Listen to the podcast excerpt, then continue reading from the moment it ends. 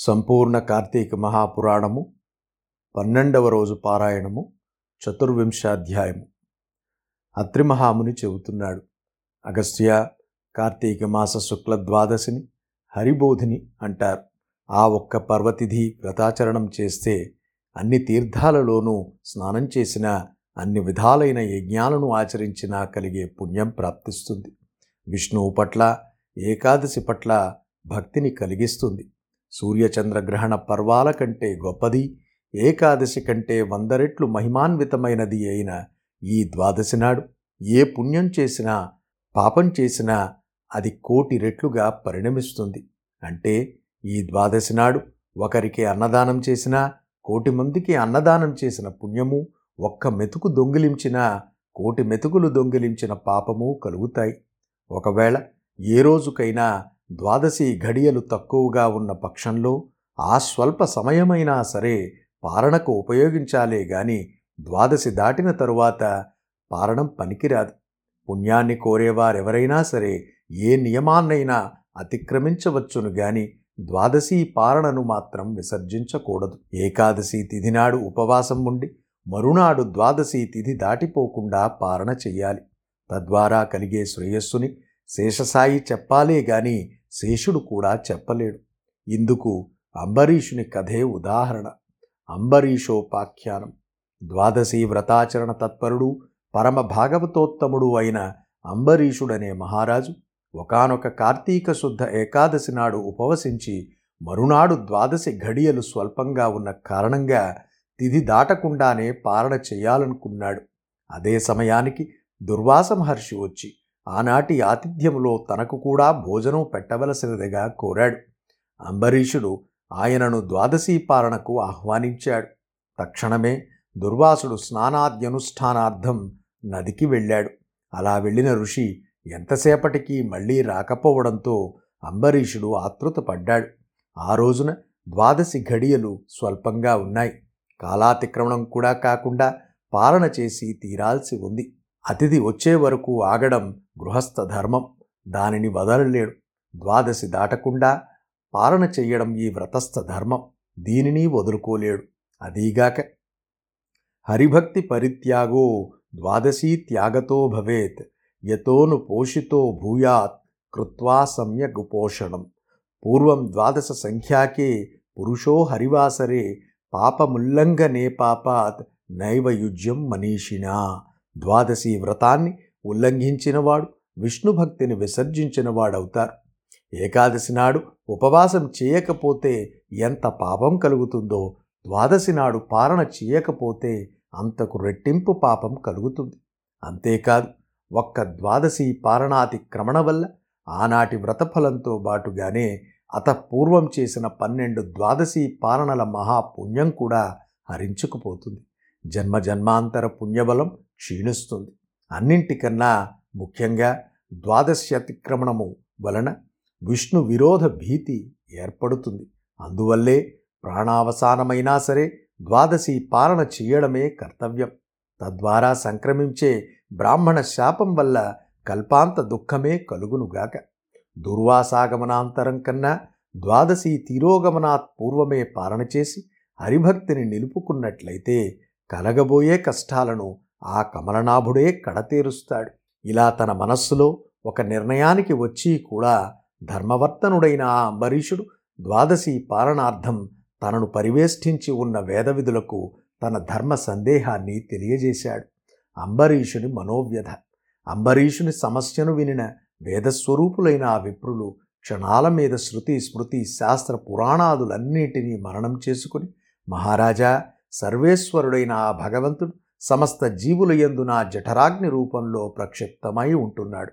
ఆ జఠరాగ్ని ప్రాణవాయువు చేత ప్రజ్వలింప చేయబడడం వలననే జీవులకు ఆకలి కలుగుతోంది. దానినే తాపంగా క్షుత్పిపాస బాధగా చెప్పబడుతూ ఉంది కాబట్టి యుక్తాహారం చేత ఆ అగ్నిని పూజించి శాంతింపచేయడమే జీవలక్షణం. జీవులచే స్వీకరించబడే భక్ష్య భోజ్య చోష్య లేహ్య రూప అన్నాదులను వారిలోని అగ్ని మాత్రమే భుజిస్తున్నాడు. జీవులందరిలోనూ ఉన్న జఠరాగ్ని జగన్నాథ స్వరూపం కనుకనే అధ స్వపాకం శూద్రం వా స్వన్య సద్మాగతం శుభం అతిక్రమ్య నభుం జీత గృహమేద్యతి నిజం.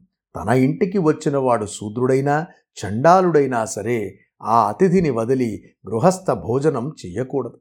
అటువంటి స్థితిలో బ్రాహ్మణుడే అతిథిగా వస్తే అతనిని విసర్జించడం మధమాధమమని వేరే చెప్పనక్కరలేదు కదా పైగా తననే స్వయంగా పిలువబడిన బ్రాహ్మణుని కంటే ముందుగా తానే భోజనం చేయడం బ్రాహ్మణావమానమే అవుతుంది. భూవరా భూసురావమానం వలన ఆయుష్ ఐశ్వర్యం కీర్తి ధర్మం నశించిపోతాయి. మన సంకల్పాలు సైతం తిరోహితాలైపోతాయి బ్రాహ్మణుడు సర్వదేవతా స్వరూపుడుగా చెప్పబడి ఉండటం వలన బ్రాహ్మణావమానం సర్వదేవతలను అవమానించడంతో సమానమవుతుంది. జాతి మాత్రం చేతనే బ్రాహ్మణుడు దేవతా తుల్యుడై ఉండగా కేవలం జన్మ వలననే గాక జ్ఞానం వలన తపో మహిమ వలన శుద్ధ రుద్ర స్వరూపుడుగా కీర్తించబడే దూర్వాసుని వంటి ఋషిని భోజనానికి పిలిచి ఆయన కంటే ముందే పాలనం చేయడం ధర్మమని చెప్పడం సాధ్యం కాదు. కోపిష్ఠి అయిన ఋషి శపిస్తాడనే భయాన్ని ప్రక్కకు నెట్టి చూసినా వయం న నిశ్చయం క్వాపి గచ్చామో నరపుంగవ తథాపి ప్రథమం విప్రాత్ భోజనం న ప్రకీర్తితం. బ్రాహ్మణ అతిథి కంటే ముందుగా భుజించటం కీర్తికరమైనది మాత్రం కాదు. ధరణీపాల ద్వాదశీ పాలనా పరిత్యాగం వలన తత్పూర్వ దినమైన ఏకాదశి ఉపవాసానికి భంగం కలుగుతుంది. ఆ ఏకాదశి వ్రతభంగానికి ప్రాయశ్చిత్తం అనేదే లేదు. ఇట్లు బ్రాహ్మణ అతిథిని అతిక్రమించడం వలన కలిగే విప్ర పరాభవానికి కూడా విరుగుడు లేదు. రెండూ సమతూకంలోనే ఉన్నాయి. చతుర్వింశోధ్యాయ సమాప్త. పంచవింశాధ్యాయము.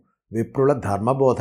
అంబరీష పురాకర్మానుసారి అయి నీకిప్పుడు రెండు ప్రక్కల నుంచి కంఠపాశ రజ్జువుల ఈ ధర్మ సంకటం ప్రాప్తించింది. దుర్వాసుడు వచ్చే వరకు ఆగాలో లేదా ద్వాదశీ ఘడియలు దాటకుండా పాలన చెయ్యాలో ఏది నిశ్చయించి చెప్పడానికి స్వబుద్ధ్యాతు సమాలోక్య కురుత్వం తవ నిశ్చయం. మేము అశక్తులమైపోతున్నాం కాబట్టి ఆత్మబుద్ధి సుఖం చైవ అనే సూత్రం వలన భారం భగవంతుడి మీద పెట్టి నీ బుద్ధికి తోచిన దానిని నువ్వు ఆచరించు అన్నారు బ్రాహ్మణులు. బ్రాహ్మణులిట్లు చెప్పిన మాటలను విని రాజు వారితో తన నిశ్చయమును ఇట్లని చెప్పాను. ఓ బ్రాహ్మణులారా హరిభక్తిని విడుచుట కంటే బ్రాహ్మణ శాపము కొంచెం మంచిది. నేనిప్పుడు కొంచెం జలము చేత పాలన చేస్తాను. ఈ జలపాలము భక్షణమవుతుంది అది భక్షణమగునని పెద్దలు చెప్పి ఉన్నారు. జలపాలనము చేత ద్వాదశ్యతిక్రమణ దోషము రాదు. బ్రాహ్మణ తిరస్కారమును ఉండదు. ఇట్లు చేసిన ఎడల దూర్వాసుడు శపించడు. నా జన్మాంతర పాతకము నశించును. రాజిట్లు నిశ్చయించి జలము చేత పారణము చేశాను అంతలో దూర్వాస మహర్షి వచ్చి అతి కోపముతో నేత్రములతో దహించువాడి వలె అంబరీష మహారాజును చూసి చెవులకు వినశక్యముగాని కఠినమైన వాక్యములను ఈ విధముగా పలికెను. ఓ రాజా అతిథిగా వచ్చిన నన్ను విడిచి శాస్త్ర మర్యాదను వదలి ధర్మభంగ కారణి అయిన దుర్బుద్ధితో నీవు ద్వాదశి పాలన చేశావు. స్నానమాచరించక భుజించువాడు ఇతరులకు పెట్టక తాను ఒక్కడే భుజించినవాడు అతిథిని రమ్మని పిలిచి తాను ముందే భుజించినవాడు అందరికంటే అధముడు. వాడు అశుద్ధములో ఉండు పురుగు వలె మలాసి అవుతాడు. ఆత్మార్థము వంట చేసుకున్నవాడు పాపమును భుజిస్తాడు. అతిథి కొరకై వండించి తానే భుజించినవాడు పాపముల పరంపరను భుజించుచున్నవాడవుతాడు. అగ్ని పక్వమైనది కాని పక్వము గానిది కాని ఆకు గాని పుష్పము గాని ఫలము గాని పాలు గాని అన్నమునకు బదులుగా ఏది భుజించబడునో అది అన్నమే అగును. నీవు అంగీకృతుడనైన అతిథిని నన్ను వదలి దూషిత బుద్ధి గలవాడివై అన్న ప్రతినిధియగు జలమును త్రాగావు. బ్రాహ్మణ తిరస్కారివైన నీవెట్లు హరిభక్తుడు అవుతావు. ఓరి మందుడా ఎప్పుడైనను బ్రాహ్మణులను తిరస్కారం చేయవచ్చునా? నీకు హరిదేవుడెట్లగును? అతని యందు నీ భక్తి ఎట్టిది? బ్రాహ్మణ విషయమందును హరి విషయమందును నీకంటే పాపాత్ముడు లేడు. నీవు బ్రాహ్మణుడైన నన్ను వదలి భుజించితివి కావున బ్రాహ్మణ తిరస్కారివైతివి. బ్రాహ్మణ తిరస్కారముతోనే బ్రాహ్మణ ప్రియుడైన హరిని కూడా తిరస్కరించిన వాడయ్యావు రాజా ఇప్పుడు నన్ను తిరస్కరించు. మదము చేత నీవు నీ పురోహితును తిరస్కరించినట్లు తిరస్కరించితివి. ఓరి నీవు ధర్మాత్ముడనని పేరు పెట్టుకుని ధర్మ మార్గములను నశింపజేయుచున్నావు. ఓరి పాపాత్మా ఈ భూమి ఎందు పుణ్యాత్ముల పాలిట నీవెందుకు ప్రాప్తమైతివి అనగా నీవు రాజువు గనుక నిన్ను ఆశ్రయించ వస్తురు. నీవు దుర్మార్గుడవు కనుక వారిని బాధించదవు. కాబట్టి నీవు ధర్మ కంటకుడవు. దుర్వాసుడిట్లు పలుకగా విని అంబరీషుడు భయముతో నమస్కరించి ఇట్లని ప్రార్థించను. అయ్యా నేను పాపుడను పాపకర్ముడను పాప మానసుడను నిన్ను శరణు వేడదను నన్ను రక్షించుమని కోరెను. నేను ధర్మ మార్గమును తెలియక పాపమును బురదయందు పడి దుఃఖించుచున్నాను. నిన్ను శరణు వేడుచున్నాను నన్ను రక్షింపుము నేను క్షత్రియుడను పాపములను చేసి తిని నీవు బ్రాహ్మణుడవు శాంతిరూపుడవు కనుక నన్ను ఎల్లప్పుడూ తప్పక రక్షించుము బ్రాహ్మణులు క్షమాయుక్తులై ఉందురు మీ వంటి మహాబుద్ధిమంతులు దయావంతులై మా వంటి పాప సముద్రమగ్నులను ఉద్ధరించవలయును. ఇట్లు పాదముల మీద పడి ప్రార్థించుచున్న రాజును కఠినుడై దుర్వాసనుడు తన ఎడమ కాలితో తన్ని దూరముగా పోయి నిలిచి మిక్కిలి కోపముతో శాపమిచ్చుటకు ప్రయత్నించి ఇట్లన్నాడు రాజా నేను దయగలవాడను కాను. నాకు శాంతి లేదు. ఓర్పు లేని వారికి ఆలయమైతని గనుక దూర్వాసనుడు శాంతి లేనివాడని తెలుసుకును ఇతర మునీశ్వరులందరూ కోపితులై తిరిగి ప్రార్థించిన ఎడల శాంతులగుదురు గాని నేను కోపితుడనైతేనేని కోపమును తెప్పించిన వానికి కఠినమైన శాపమివ్వక శాంతించువాడను గాను. ఇట్లని పలికి ఆ అంబరీషును ఉద్దేశించి ఇలా శాపమిచ్చాను. మత్స్యము కూర్మము వరామము వామనుడు వికృతముఖుడు బ్రాహ్మణుడై క్రూరుడు క్షత్రియుడై జ్ఞానశూన్యుడు క్షత్రియుడై రాజ్యాధికారి గానివాడు దురాచారుడు పాషండ మార్గ వేదియు బ్రాహ్మణుడై రాజ్యాధికారి గానివాడు దయాశూన్యుడై బ్రాహ్మణులను హింసించువాడు. నేను శాస్త్రార్థ వేధిని గనుక విచారించి జలముతో పాలన బ్రాహ్మణుడి కంటే ముందు చేసి తినను గర్వముతోనున్న నీకు ఈ పది జన్మలు వచ్చును. అనగా పదింటి ఎందును గర్వమును పొందదగినది ఒక్కటి కూడా లేదు. కనుక గర్వించిన వానికి గర్వభంగకరములైన జన్మలను ఇచ్చితిని అనెను. ఇట్లు పది శాపములను ఇచ్చి నన్ను అవమానపరచిన వానికి ఇంకా శాపమివ్వవలనని తలచి దుర్వాసుడు నోరు తెరచునంతలో అంబరీషుని హృదయమందున్న బ్రహ్మవేద్యుడును భక్తిప్రియుడు శరణాగత వత్సలుడు అగు హరి తన భక్తుని కాపాడు తలంపుతోనూ బ్రాహ్మణుని మాటను సత్యముగా చేయవలనను తలంపుతోనూ దుర్వాసనుడు ఇచ్చిన పది శాపములను తాను గ్రహించి తిరిగి శాపమిచ్చుటకు ప్రయత్నించిన బ్రాహ్మణుని అక్రమమునకు తగిన శిక్ష విధించవలనని తలచి తన చక్రమును పంపెను. అచేతనాలైన పూజిత సంజ్ఞలలోంచి జడమైన విష్ణు చక్రం దివ్యకాంతి ప్రభా శోభితమై తన వంకగా కదలి రావడాన్ని చూడగానే దూర్వాసుడు త్రుళ్ళిపడ్డాడు. ఆ చక్రానికి చిక్కకూడదని భూచక్రమంతా కూడా క్షణాల మీద పరిభ్రమించాడు. అయినా సుదర్శనం అతగాడిని తరుముతూనే ఉంది. భీతావహుడైన ఆ దుర్వాసుడు వశిష్ఠాది బ్రహ్మర్షులని ఇంద్రాది అష్ట దిక్పాలకులని చిట్ట చివరికి శివబ్రహ్మలని కూడా శరణు కోరాడు.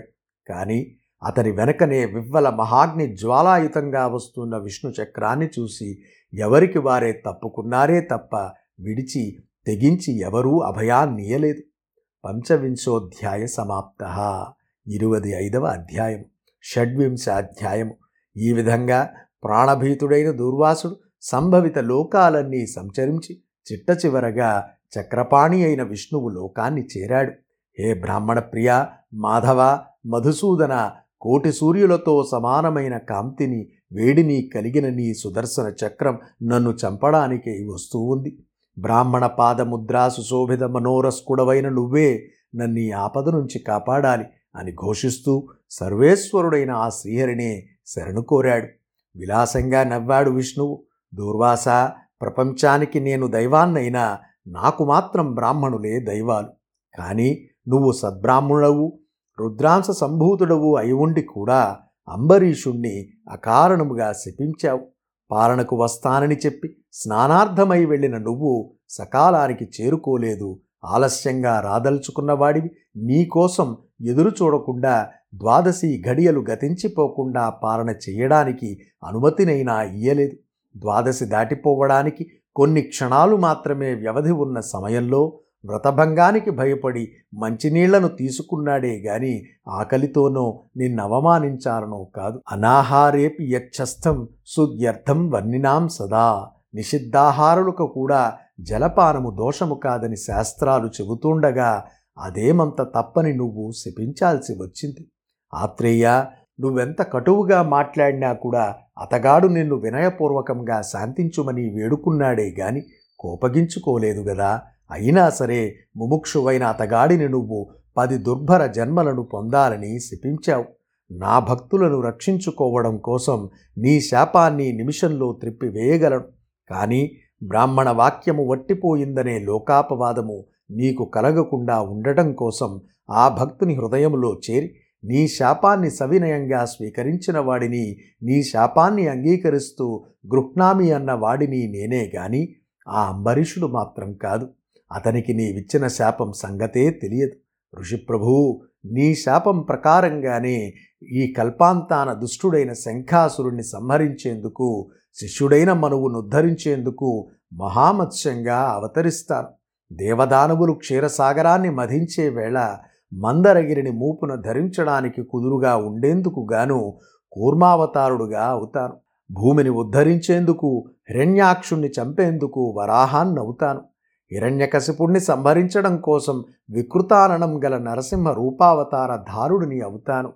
సర్వదేవతా సంరక్షణ కోసం ధర్మబలుడైనా కూడా దానవుడు గనుక బలి అనేవాడిని శిక్షించేందుకు వామనుడునవుతాను త్రేతాయుగమున జమదగ్నికి కుమారుడిగా పుట్టి సాయుధ బ్రాహ్మణుడనై దుర్మదులైన రాజులను దుళ్ళగొడతాను రావణ సంహారార్థమై ఆత్మజ్ఞాన శూన్యుడైన అంటే నేనే భగవంతుడనే దానిని మరచిపోయిన మాయా మానుష విగ్రహుడైన దశరథ రామునిగా అవతరిస్తారు ద్వాపరంలో జ్ఞానిని బలవంతుడను అయి ఉండి కూడా రాజ్యాధికారం లేకుండా రాజుకు తమ్మునిగా కృష్ణునిగా జన్మిస్తాను.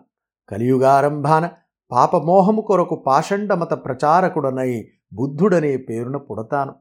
ఆ యుగాంతాన శత్రుఘాతకుడైన బ్రాహ్మణునిగా ప్రభావిస్తాను. దుర్వాస నా ఈ దశావతారాలను ఆయా అవతారాలలోని లీలలను ఎవరు వినినా చదివినా తెలుసుకున్నా వారి పాపాలు పటాపంచులవుతాయి.